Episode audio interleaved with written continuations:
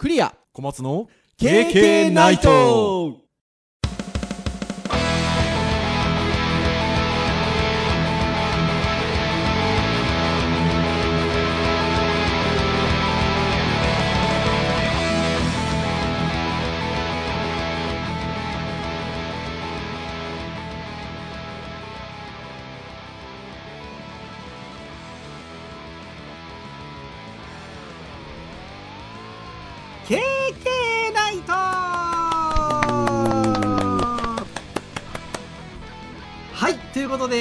第321回321ですね、配信でございます。お届けをいたしますのはクリアと、はい、小松です。どうぞよろしくお願いいたします。はい、よろしくお願いします。はい、ということで11月も2回目の、配信ということでございますけれども、私どものポッドキャスト木曜日に配信をいたしておりますので、予定通りに配信ができておりましたら、11月11日ということで1111とポッキーの日そうですねなんかいっぱいありそうですよね、1111は。ああ、そうですね、なんかありそうですね、ありそうですけれどもね。はい、そんな、11月11日ということでございますけれども、前回は親ガチャですよ。ああ、はいはいはいはい。これ意外とね、SNS なんかでもちょっと告知をしたらトントンといいねが極端に多かったっていうことじゃないですけど、なんかこんな方やあんな方がいいねくださるのねっていう感じの回でございましたよ流行語大賞のノミネートの中に入ってませんでしたっけ？え、そうなんですか？確か。あ、じゃあやっぱそれぐらい割とビッグワードというかバズワードというか、入ってますね、一応。漢字なんですね。8ぐらいになんか入ってますね。そうなんですね。喋ってる時も意外と楽しくなかったですか？そうですね、いろいろと。で、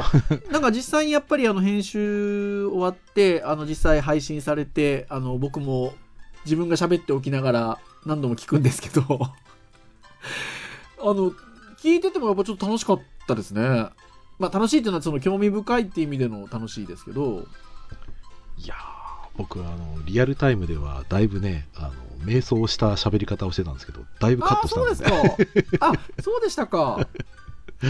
わかりやすく一応話を持ってきましたね。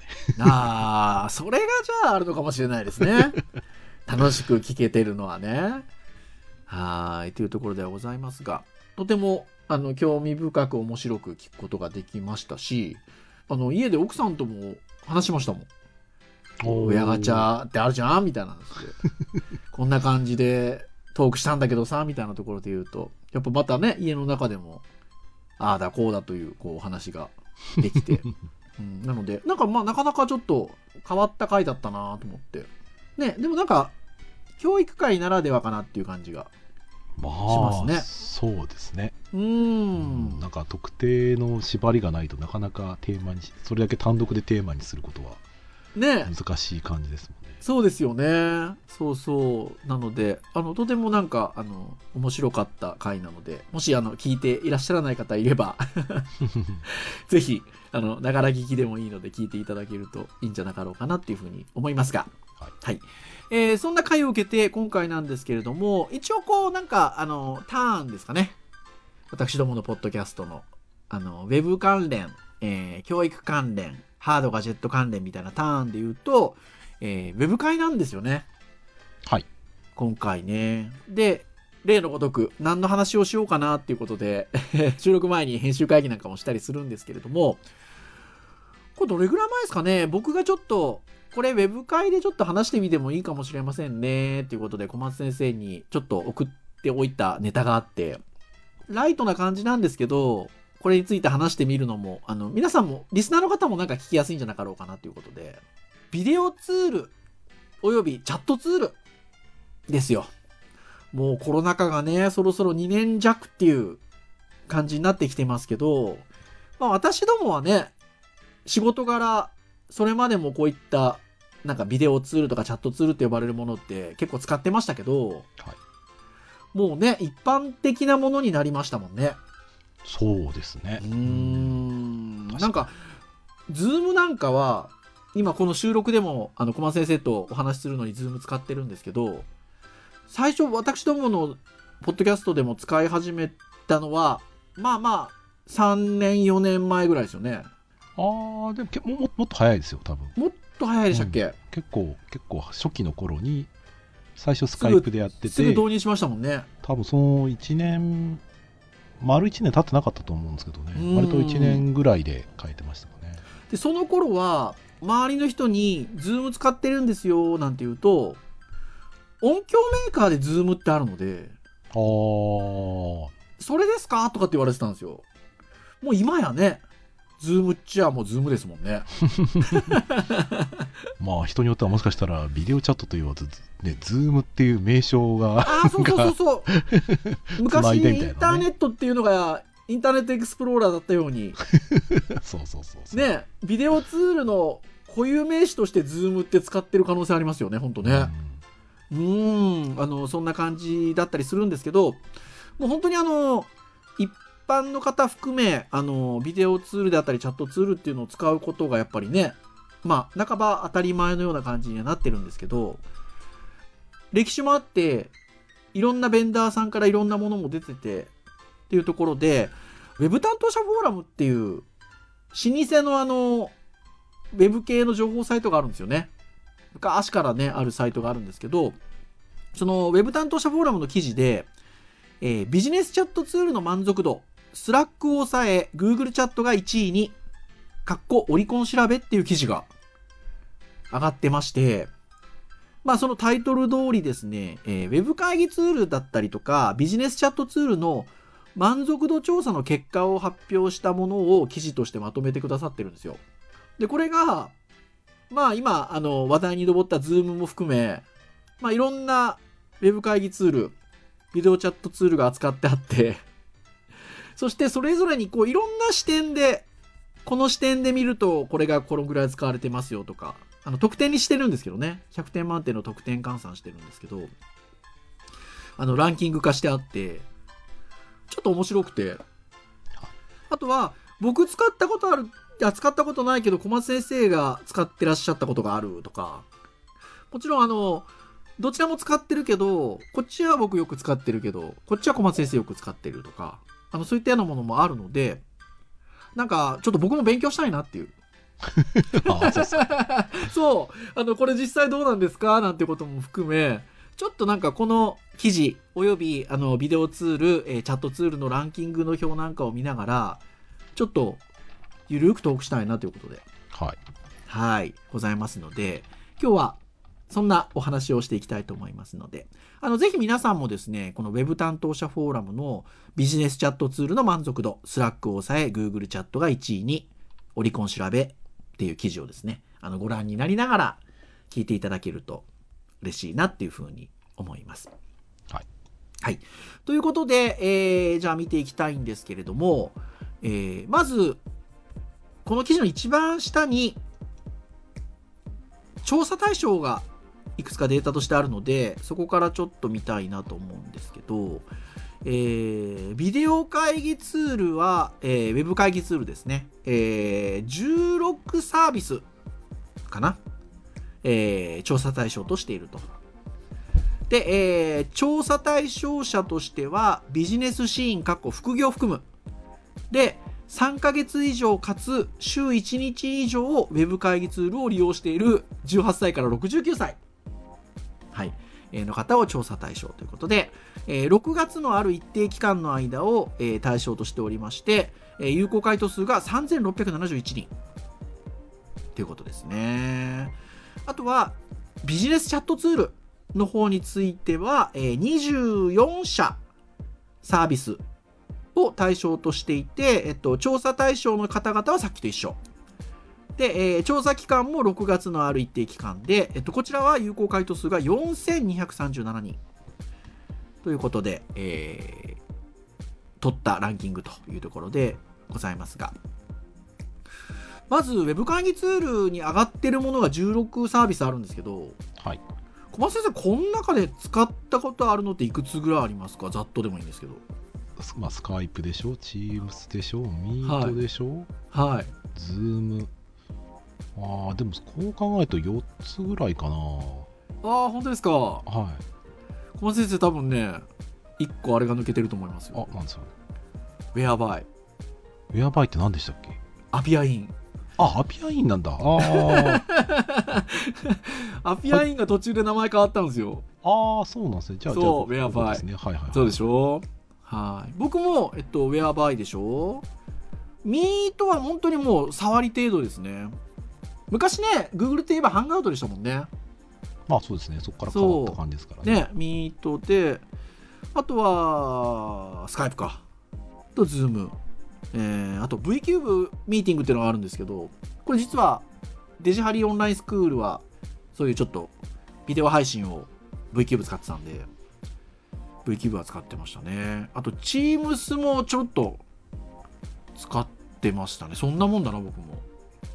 まあ、もうっていうところです。あ、まあ、多くはね、Zoom なんでしょうけどね、きっと。ねえ、というところかと思いますが。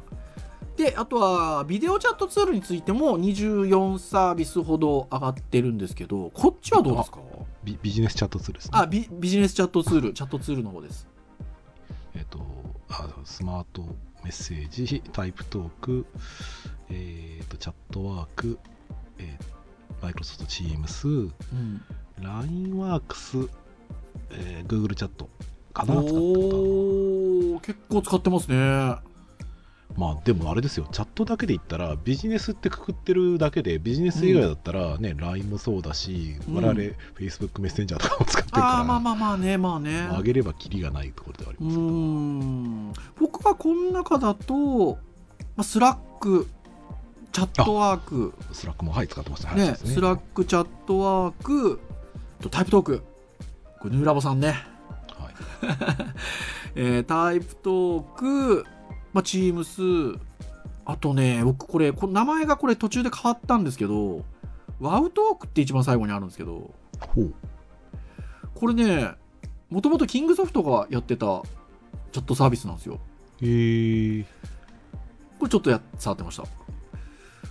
ぐらいかですかね。僕 Google チャットってあんま使ったことないですよ。そう、そんな感じですよね。っていうなところですよ。はい。で、本当にこ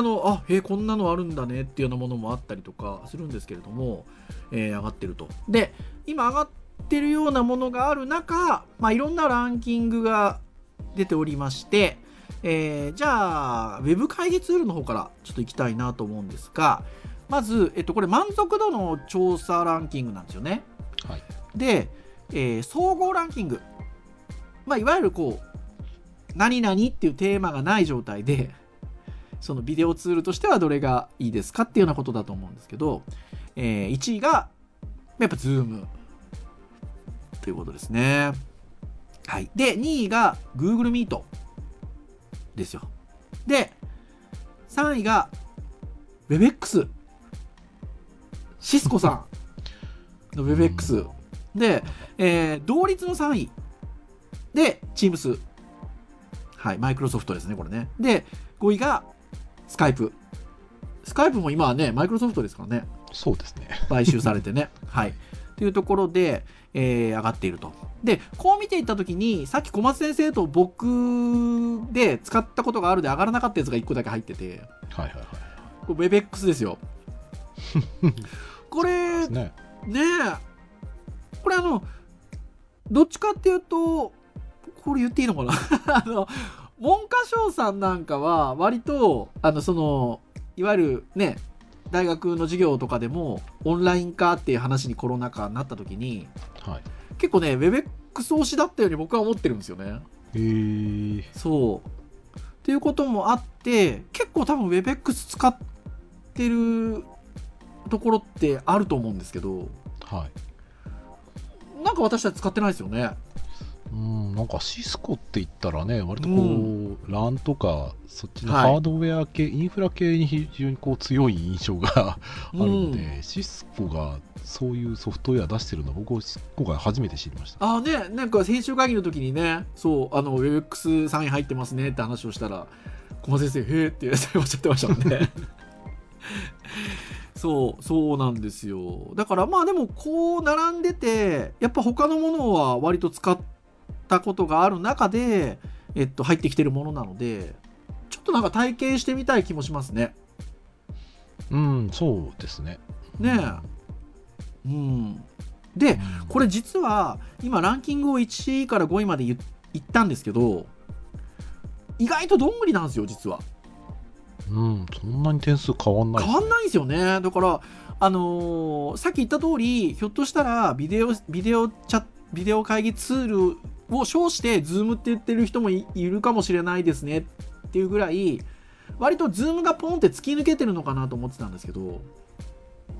まあどういう点数かの状態にしてるのかちょっとわからないですけど、まあ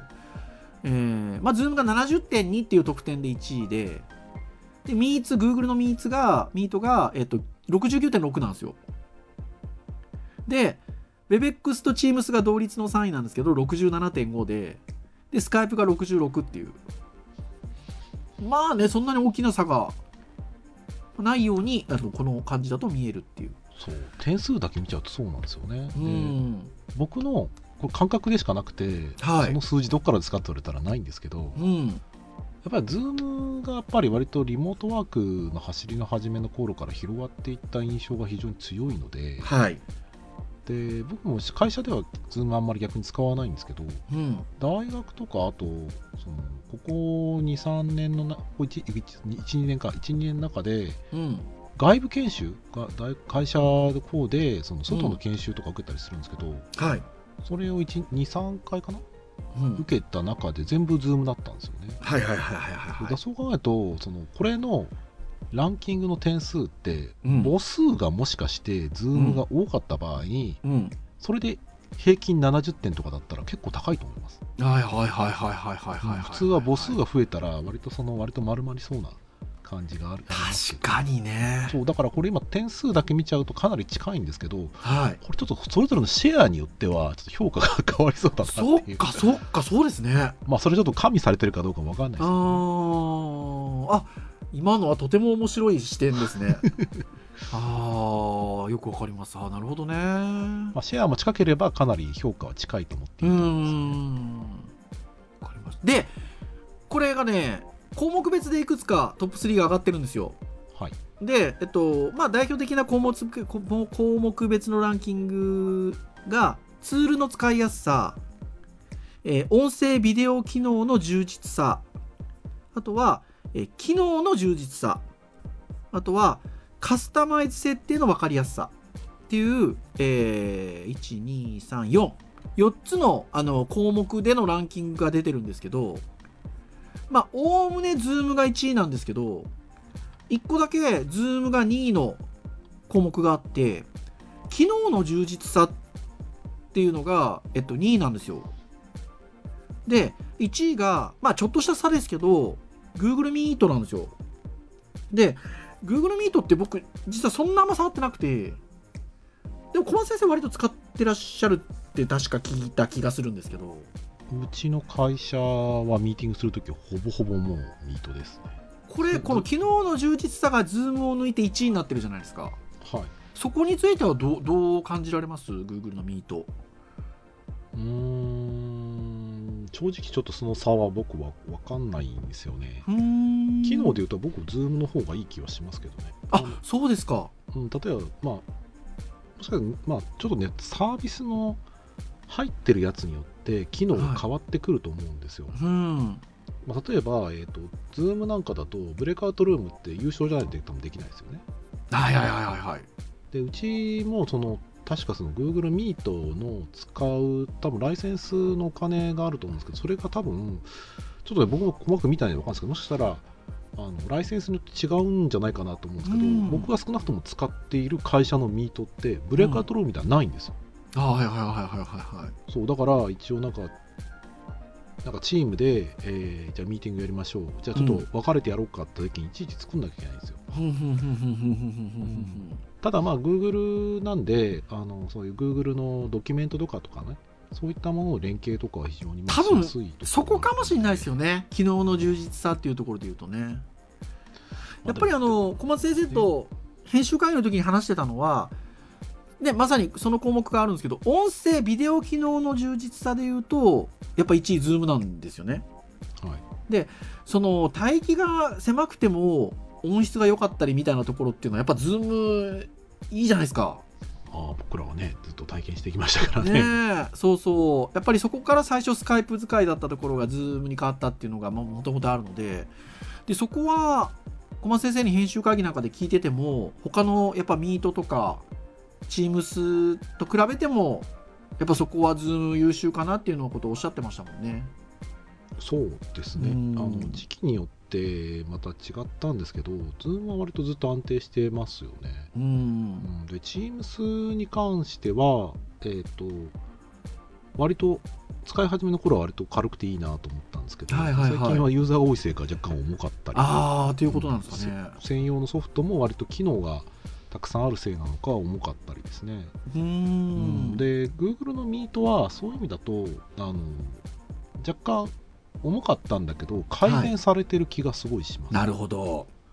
でさすが Google さんだ。複数ミートを立ち上げて、はい、両方ともやり取りしようと思えばできる。あ、それちょっと一時期話題になってましたよね。そのブレイクアウトルーム切るんじゃなくて複数立ち上げて、そうすると先生が行き来できるっていう。そうそうそう。で、ね、そうで僕も最近それをちょっとこう授業ではい、Zoom でまず立ち上げてて、じゃあちょっとみんな僕の映像を見て、はい、動画見て何かあったら質問くださいねって言って、で質問くれた人がいたんですよ、はい、ちょっと別の部屋でやろうかと思ってブレイクアウトルームに行こうと思っても僕が開いてるルームだから僕がブレイクアウトルーム入れなくて、まあ、やり方あるのかもしれないけど、はい、どうやってもちょっと僕選べなくて、はい、どうしようでその時はミートを使ってこっち入ってっていうのでやったんですけど、うん、よく考えたら、うん、ブラウザ版の Zoom の方で別のアカウントで入ったらいけたんですよね、うん、あ、はいはいはいはいはいはいはい。そうそうそう。だから個人でなんか個人っていうかね、やる場合に自分もブレイクアウトルームに入ってやりたいってなった場合に多分ホストも入れると思うんだけど、やり方が僕は分からなかったので、うん、でも一応ブラウザでもできたから複数立ち上げはまあ一応やろうともできるなっていう感じはしてますね。で割とこのランキングの中にやっぱシスコが入ってるんですよね。シスコっていうか Webex がね。そうですね、入ってますね、うんっていうところなので、まあ、ちょっとやっぱり気になるなっていうところと、あとはちょっと切り口が違うランキングがもう一個ありまして、ユーザー別のランキングっていうのがあるんですよね。でこれ結構実はちょっと面白いなと思っていて、まず、導入決定管理ユーザーを対象としたランキングがまずあるんですよ、全体に、はいはいはい、で、さらにそこの項目別があって、導入のしやすさ、セキュリティ対策、コストパフォーマンスっていう3つの軸があるんですけど、面白いのがセキュリティ対策っていう項目のところにベスト3に Zoom が入ってないんですよ。そうですね。ね、これまでもう Zoom 1位だったりとかベスト3には絶対入っていたものがセキュリティ対策になると Microsoft Teams が1位で、2位が Google Meet で、3位が Skype で、Zoom がなんか入ってないんですね。で、導入のしやすさっていうと、Zoom が1位なんですよ。はいはい。で Google Meet、Skype でコストパフォーマンスになってくると Google Meet、Zoom、Skype って感じなんですよ、うん、だからどうなんでしょうね。まあ Zoom って基本的に無料のビデオツールっていうところから華々しくデビューをしていてまあそういう意味では導入がしやすかったりとか、まあ、あとはねその時間制限だったりとか人数みたいなことを考えなければね、コストパフォーマンスも確かによろしかろうっていう感じかなっていうふうに思うんですけど、まあ一方でね、セキュリティみたいなことは特に最初の頃は結構言われましたからね。まあそうですね。ねえ、だからやっぱり導入決定する人とか管理ユーザーっていうところから言うとちょっとランキングが下がっちゃうのかなと思ってこれ見ててちょっと思いました。まあそうですね。セキュリティ面の部分に関しては確かに、まあ、そうですよね。チームスだよなって感じはします。まあ、権限とかが設定できたりとか、対外対会社間で外でやったりとかする場合とかに一応保証というか、まあ有料版使ってるっていうところはあると思うので、まあ Zoom も有料版はねもちろんあるわけですからね、はい、ありそうありそうだけど、うん、そこはやっぱり見ると Teams なんですかね。ねえっていう感じがしますね。はい、まあ、総合ランキング、その導入決定をしたりとか管理ユーザーの、選ぶ総合ランキングでいうと、ミートが1位なんですよね。ちょっとね違う見方でいうと、うん、導入決定管理ユーザーが、年齢層がいくらかなって、うん、なるほどそれはいい視点ですね確かにね、だってスカイプ入ってんだもん確かにね導入しやすいかもしれないけどさあーなるほどなあ、それは本当にそうですね。うん、あ、面白い見方だな。はいってなところですよ。ですのでなんかねこういうランキングってまあよくねいろんなものって発表されてますけど、これ細かくね大体こういうの出てくると総合ランキングみたいなことだけが結構取り上げられてたりするんですけど、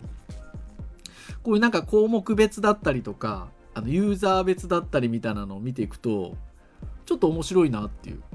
うん、そうですね、はい感じがしますね。はい、そして、ここからは今度は、チャットツールの、ランキングが来てるんですけど、こちらも、項目別だったりとか、あとは企業の規模別だったりとか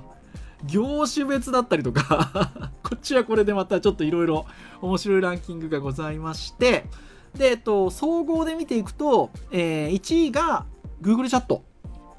が1位です。はい、そして、2位が Slack で、3位がチャットワークで、4位が LINE WORKS で Microsoft Teams っていうことで5位が、はい、っていう感じのベスト5っていう感じになってます。はい、でこちらについては、まあ2人とも触ったことないよっていうのは1個もないかなっていう感じですかね。はい、そうですね、はい、っていう感じではありますけど、はい、ただ僕は割と偏って使ってるので、本当スラックかチャットワークかっていう感じで、まあ、Teams が時々とかっていう感じですかね。で Google チャットは意外と使ってないんですけど、ここはどうですか？ 1、2、3、4、5 位っていうか。そうですね。僕自身は一番実は使ってるのは、会社では今 Google チャットが一番多いので、はいはいはい、でその次に Teams、はいSlack、はい、チャットワークは僕入社当初3年4年ぐらい前かな、は使ってましたけど、はい、ライセンスの関係もあり、僕自身はもうその対お客さんや多分お客さん側で使いたいっていう要望があって、これ意外とこのチャットツールはそうなんですよねそうですねっていうのを一時期使ってたので、まあ、チャットワークに関しては正直もう可もなく不可もなく、なんか癖のある感じがそうチャットワークはまあなかなかちょっとこのポッドキャストでは表現しづらいんですけど、ちょっと特徴ありますよね、個性がありますよね、癖があるというかなんというか、色があるせいなのか、なんか特有の使い方みたいな印象はあります、ね。はい。そうでチャットワークは僕が使っているのはもう今小松先生がおっしゃった理由と一緒で、取引先様という言い方をした方がいいのか、がチャットワークなのでってことなんですよね。そうそう。あとは今喋ってて思い出しましたけど、僕ここ 2、3 年で本を何冊か書いたんですけど。出版社とのやり取りがチャットワークでした。はい。まあ、なので、まあ、どっちにしろやっぱり対お客様というかっていう感じなので、取引先なのでがチャットワークなんで使ってるっていうのがありますね。で、まあ、私ねデジタルハリウッド株式会社に所属をしておりますのでっていうとデジハリは実はスラックなんですよ。はいはいはい。はい、割と初期の頃から。はい。なので。まあ、スラックはまあ頻繁に使ってますし、うちでいうと大学でいうと昨年から大学用のスラックのワークスペースがありますからね、大学もスラックですし、あとは授業でちょっとチャット機能使いたいなっていう時には僕はスラックを立ち上げちゃうので、まあこの中だともう僕は圧倒的にスラックって感じなんですけど、感じですね。でも本来はね、Google、Gmail も使ってるわけですし、Google ドキュメントも使ってるわけなので、本当はね、Google チャットが相性がいいはずなんですけど。正直ね、僕思うこととしては、チャットツールそのもののチャットする機能に関しては、どこもね、そんなに変わんないですか。こう変わんないというか、相手を選んで送るっていうところに関しては、どこもそんなにね、差はない気はしていて、むしろ Google チャットなんて、最近、ブックマークしてる人だったり、最近喋った人じゃなければ、検索しないとどこにいるかっていうのは分かりづらかったりするので、それを特定のチャンネル使ってやってる Slack の方が正直選びやすいは選びやすいんです。Slack の使い方によってはたくさん人がいて結局選べないから面倒くさいことにはなるんですけど、あとはそのチャットする以外のところでどう使うかによって使いやすさはだいぶ変わってくるなって感じですね。そうですね。だから Google チャットの場合は結局共有をするっていう風になると基本やっぱり Google との信用性高いので、例えばチャットの中に、Google 例えばドライブのリンク貼ったりすると、それのリンクをそのチャットの裏側にファイルっていうタブがあってですね、見れるんですよ。だからそのグループでチャットしている関連書類とかが結構簡単にそのチャットで追わなくても一応そこで扱った書類が一覧で見れたりする。そういったその使いやすさとかはあったりはするんですけど、そこが便利なのかもしれないですよね。ただね、他のやっぱりツール使ってても思うんですけど、どれもここは便利だよねっていうところはありながら、じゃあどれじゃないと生産性悪いって言われたらそんなに変わんないんですよ、僕の中では。そうですか。もちろん慣れも、ね、生産性には関わってくるので慣れてるのは一番便利だとは思うんですけど、機能でいうとね、そんなにこうやり取りする上ではそんなには気にならないですね。なんかでも今おっしゃってたようなことって意外と大きいのかなってちょっと気もして、聞いていると。で、さっきと同じで項目別のランキングがあるんですけど、3つ項目があって、ツールの使いやすさ、あとは機能の充実さでカスタマイズ設定の分かりやすさっていう3つの項目があるんですけど、これ Google チャットが全部1位なんですよね。で、今のツールの使いやすさみたいな話を聞いていると、やっぱそういうところにあるのかなと思って聞いてました。これもね、結構ね、その母数がどれくらいあるのかなっていうところでだいぶ変わりそうな気はしますけど、僅差なんですけど、Google チャットを使ってる、どうなんですかね、割とチャットツールは分かれるんですかね。この辺がシェアが全然分かんないですね。分かんないですね。Google チャットは僕、それこそ比較的新しいような気もしてるんですけど、そうですよね。そうかもしれないですね。で、割と連携とかしてると、Gmail 開いてても、実はその Google チャットとかのチャットが飛んできたりする。そうするじゃないですか。元ね、ハンガウトの名残なのかなって感じはありますけど。いや、本当そうですね。ってなところですか。でもあれですよね、業種だとスラックは IT 部門がね、そうで、これがね、その後に企業の規模別だったりとか業種別っていうのがあるんですけど、業種別がやっぱりIT 系はスラックなんですよね。スラック、Google チャット、チャットワークで、これ面白いのが金融になると Teams なんですよ。セキュリティ関係、そうでしょうねっていう話なんでしょうねっていうところで、医療介護系、これなんでかね、チャットワークなんですよ。なんですかね、導入のなんか敷居の低さとかがあるんですかね。それかチャットワークは比較的にも早かったですよね。そうですね。チャットツールとしての、歩みとしては早かったかなっていう気がするので、なんか医療介護において必要性があったのかもしれないですよね。チャットツールを使う必要性が、で、その導入してね、ずっと使ってる、使ってるっていう可能性がありますよね。だってこれ特徴的にここだけチャットワークポンって入ってますもんね。他の製造物流も一応入って、でもでも他のところも入ってるか。そうだけど1位ですもんね、医療介護はね。そうか、でも製造物流も1位なのか。そうだと卸小売もなんか3位に入ってたり、サービスでも2位に入ったりとか、IT 以外は割と入ってるなって感じ。そうですね。なんか製造物流なんかも今言ったようなことなのかなっていう気がしますよね。やっぱなんかもともとチャットツールを使う土壌があって、どっちかっていうとそういう、まあ、パッケージ的に早い段階で出てきたチャットワークを導入しているっていう感じなのかなっていうちょっと気が。そうですね、したりしますよね。多分導入順は関係あるかもしれないですね。ハード社内システムで社内チャットツールっていう風に入ってきたらそうだし、で後付け今で言えばどちらかというと Google っていうサービスを使ってるところで後で Google チャットツールが、はいはいはい、入ってきた経緯があるので、まあ、それに柔軟に対応できるかどうかでいうと普段使いにしてるかどうかも関係あるかもしれない。関係あるかもしれないですよね。面白い。で職種別もあるんですけど、はい、営業、事務、エンジニア、販売接客、もうこれやっぱねエンジニアもスラックなんですよね、うん、まあそうでしょうねって感じなんですけど、面白いのが事務が1位 LINE WORKS なんですよ。ああ、はいはいはい。これもなんかでも分かる気がしますよね。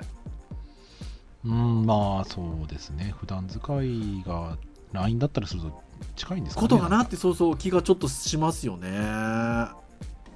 接客になってくると、まあ、Google チャット、営業も Google チャットみたいなとこですよね。とてもやっぱりなんか面白いですね。やっぱ道具なので、まあビデオツール以上にちょっと使い方によってとか業種によってとか職種によってちょっと変わってくるんだなっていう気がちょっとしますね。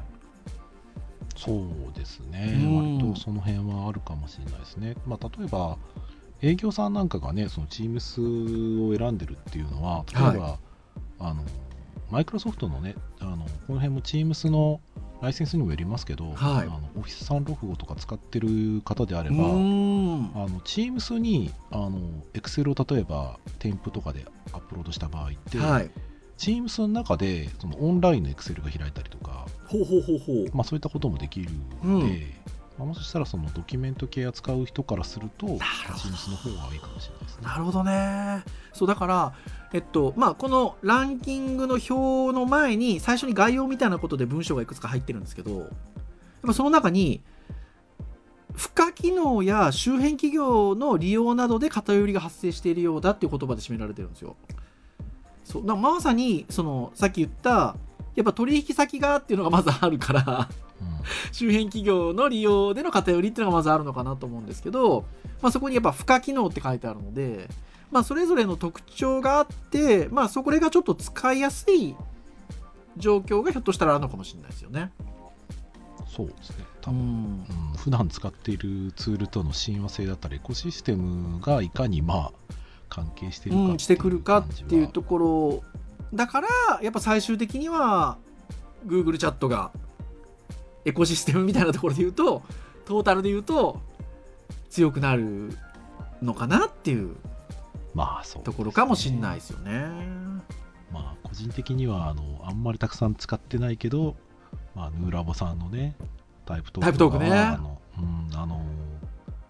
バックログとかね使ってるときはバックログとのやっぱり連携がいいので、はいはい、まあ、結局あとはね周りが使うかどうかの話なので、まあ、なかなか自分で使いたいって言ってもね相手がなければ使えない。そういやそこが本当そうなんですよね。チャットツール、まあ、ここに上がっているのチャットツールって結構既読がつかないじゃないですか。まあそうですね。どっちかというとリアクションをつけるみたいな使い方じゃないですか。まあ、スラックもそうだしチャットワークもそうなんですけど、あの辺はどうなんですかね。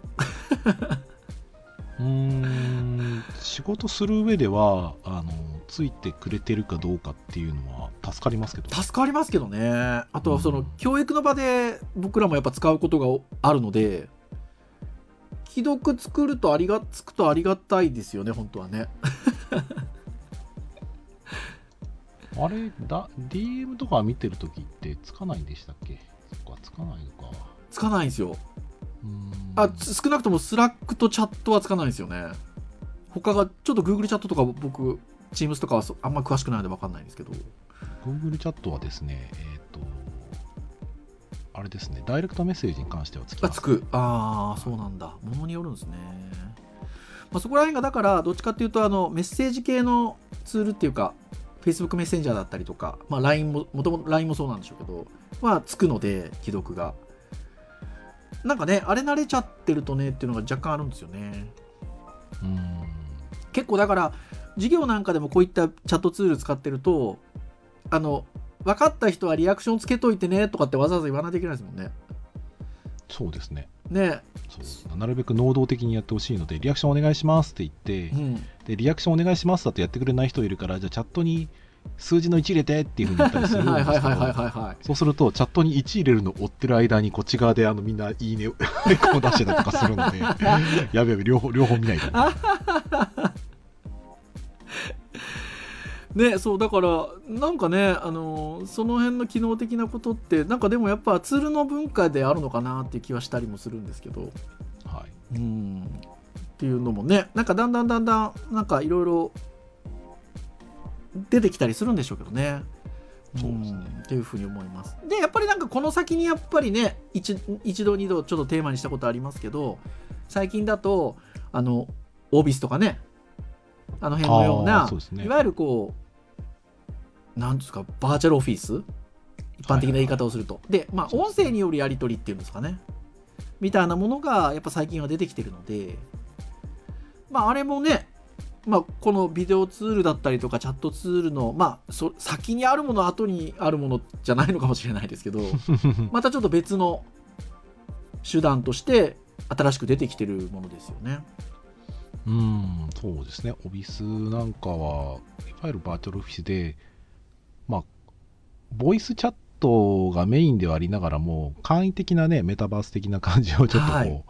あるので、それプラス音声必要に応じて画面みたいな感じの使い分けみたいなものは、はい、もしかしたら今後増えるかもしれないですよね。これは本当にもうインフラによるので、いや本当そうですよね。もう本当に導入するって言った瞬間にやっぱり良くなると思うので、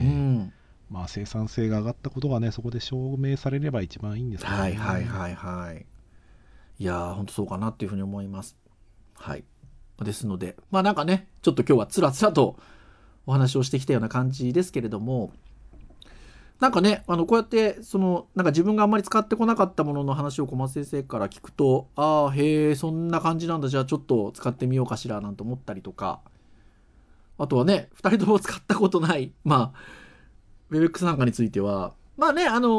私ども付き合いのある先生方は逆に Webex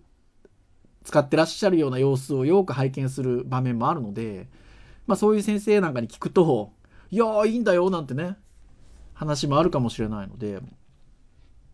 なんかこういうのはね前も言った通りなんか一回体験をしとくといいのかなと思ってるんですよね。それをこう常用するかどうかは別として、ね、一回経験をしておくとそれがなんか今後の手段の選択かになんか大きく影響してきたりとかどう使っていくみたいなところの発想につながってくるかなっていうふうに思うので、なんかこういうランキングなんかも見つつなんかいろんなものを触ってみるのがやっぱいいんだなと思って見ておりました。はい、ぜひぜひ皆さんも普段ねいろんなツール使ってらっしゃるかなというふうに思いますが、まあ、ぜひぜひこの記事自体は面白いですしご覧になってみていただいてちょっと触ってみようかしらっていうものがあれば触ってみられるといいんじゃなかろうかなというふうに思います、はい、ということで以上といたしましょうかね。KK ナイトは毎週木曜日に配信をいたしております。公式サイトアクセスをしていただきますとですね、プレイヤーがサイト上にございますので直接聞いていただけます。最近は Google ポッドキャスト等々でも聞いていただけますのでぜひ気軽に聞いていただけるとありがたいなと思います。購読登録サービスなんかで登録をしていただきますと配信されるや否や端末にダウンロードもされますので聞き逃したくないぞそういう方いらっしゃったらですね購読登録をしていただけるとありがたいなというふうに思います。それでは以上といたしましょうかね。お届けをいたしましたのはクリアと、はい、小松でした。それでは次回322回の配信でお会いいたしましょう。皆さん、さようなら。さようなら。